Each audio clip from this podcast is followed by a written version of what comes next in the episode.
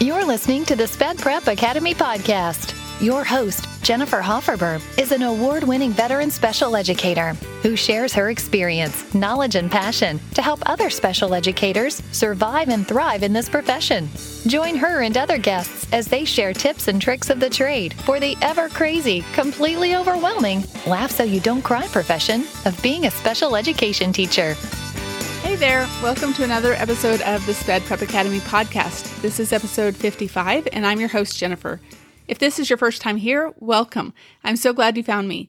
As a veteran special educator who is in the middle of my 27th year, I feel I have a wealth of knowledge to share about the field, and I want nothing more than to help you grow and thrive in this profession. And one of the ways I enjoy doing that is through this podcast.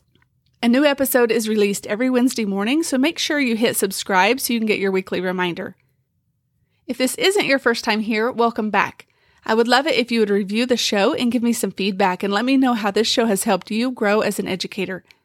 My goal is to provide you with timely and applicable information that you can immediately put into action within your own classroom, department, or program. These weekly mini doses of professional development are perfect for the busy special educator who needs just a little boost of motivation to stay the course in order to survive and thrive in this profession. In fact, I put a poll on my Instagram the other day asking if you felt like you were thriving this year or if you were just surviving. And 100% of the responders chose surviving, which makes me so sad to hear. I know it's been a tough couple of years, but even outside of COVID, I know the mental and physical toll of being a special educator, and I want nothing more than to support you through it. If you want to learn more from me outside of the podcast, you can follow me on Instagram at Sped Prep Academy, and you can check out my website at www.spedprepacademy.com, where you can get signed up to be on my mailing list, receive free resources, find my training course on how to effectively work with your paraprofessionals, and more. So again, go check that out at www.spedprepacademy.com.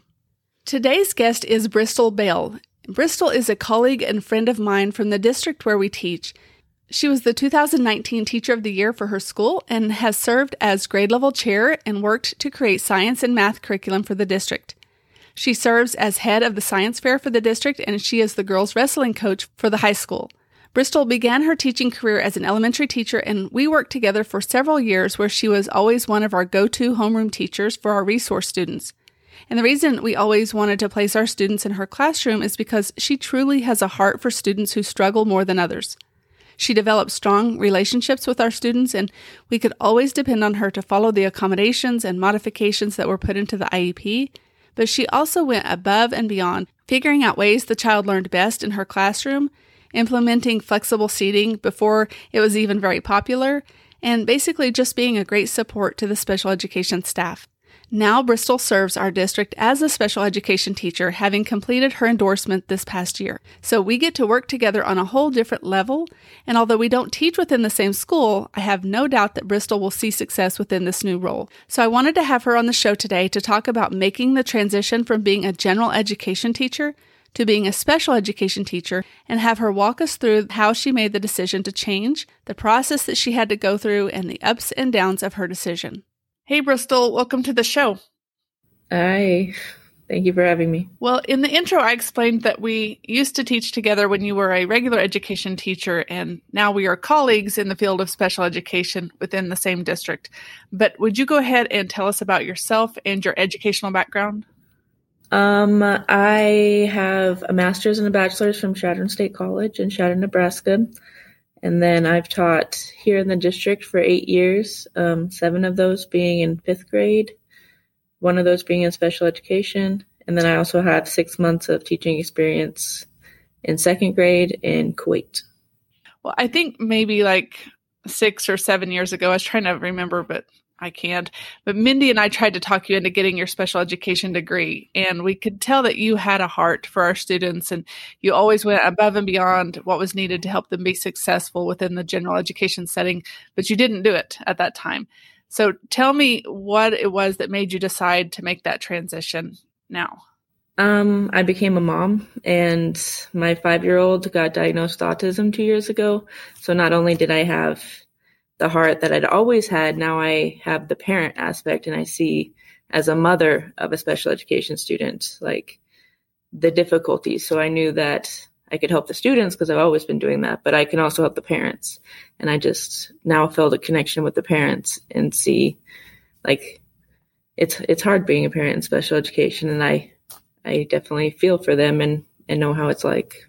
So what was the process that you had to go through to change from general education to special education? Um basically I just told our director of SPED that I was interested and she was very excited and um I did a what is it? A fellowship program at Emporia State that was just from I started last June and I finished in May and took my special education praxis test and now I'm licensed. So it didn't take it wasn't like it was a whole nother degree. You just were able to get um, you know, take the a couple of courses that you needed to be able to teach special ed and then take the tests.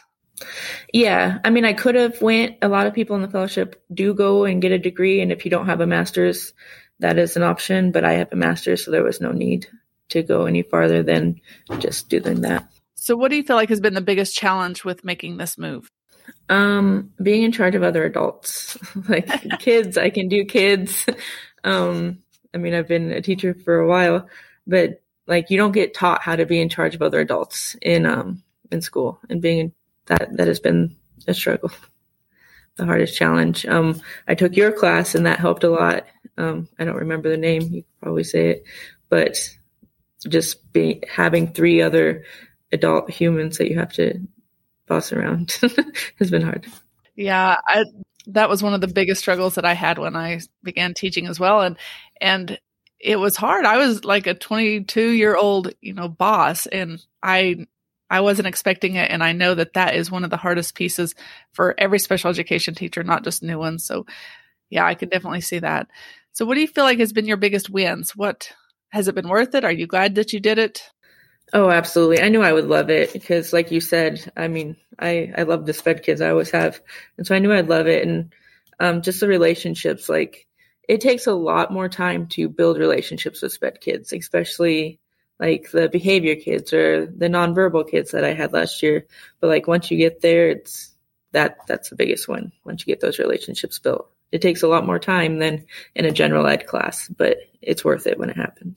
So, what recommendations would you have for someone who is considering to make the move from general education to special education? Like, learn how to be in charge of other people really fast. I wish I would have done it sooner. I took your class in what, December? And so um, I wish I would have done it a lot sooner.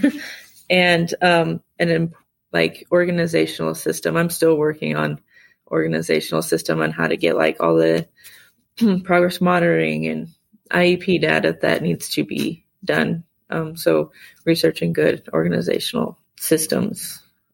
Um, last, SPED is not for the weak of heart. There, there's definitely a lot of tough days. And so you just have to like remember it's a day, you move on. The next day is a new day. For you, you might have had a horrible day, or for the students, they might have had a horrible day. Like it's all fresh because it's not easy all the time. No, it's not easy. And you you truly have to have a heart for it or you're not gonna last in this field at all because yeah you you have a lot of it's there's a lot of good things there's a lot of good days and you make progress with the kids and you you develop those relationships with them and their parents and you know you have a lot of fun times and you laugh a lot but there are those days where you just think you aren't going to make it through and so having um, people that you can rely on do you have a mentor do you have somebody that helps you with you know learning all the ins and outs of special education yeah, um, the two special education teachers here at my school are uh, absolutely amazing. And then I have a mentor since I'm first year, and she's absolutely amazing. Your partner teacher, Mindy. So, so having having that support is is truly a must. Yeah, for those days when you're like, I don't even know what to do in this situation, you just text one of them, and they all have the experience that I don't.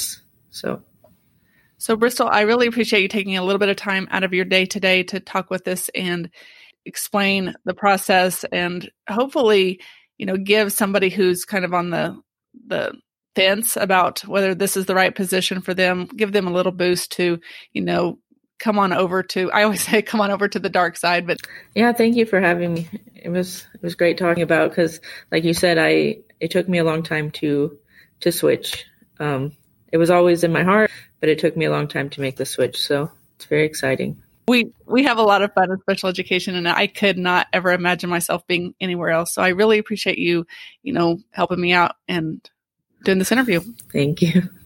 Thank you for sticking with me until the end. I can tell that just by listening to this show that you are just as dedicated to the field of special education as I am, and you want to grow into an amazing educator, and I'm here for it. I'm here for you, and I'm so thrilled to be able to share all of my wisdom of being a veteran SPED teacher on the SPED Prep Academy podcast. If you are enjoying this podcast and want to share it with your friends, go ahead and screenshot an image of your favorite episode and tag me on Instagram. You can also subscribe to the show and leave a review. They give an instant boost to my ego and help others find the podcast as well.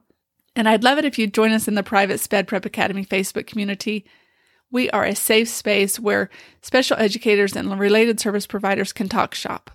If you liked what you heard today and realized you found your SPED soulmate, please subscribe and then head over to spedprepacademy.com slash podcast to check out the show notes and sign up to be notified each time a new episode airs. Go out and have an amazing day, and I'll catch you on the next episode.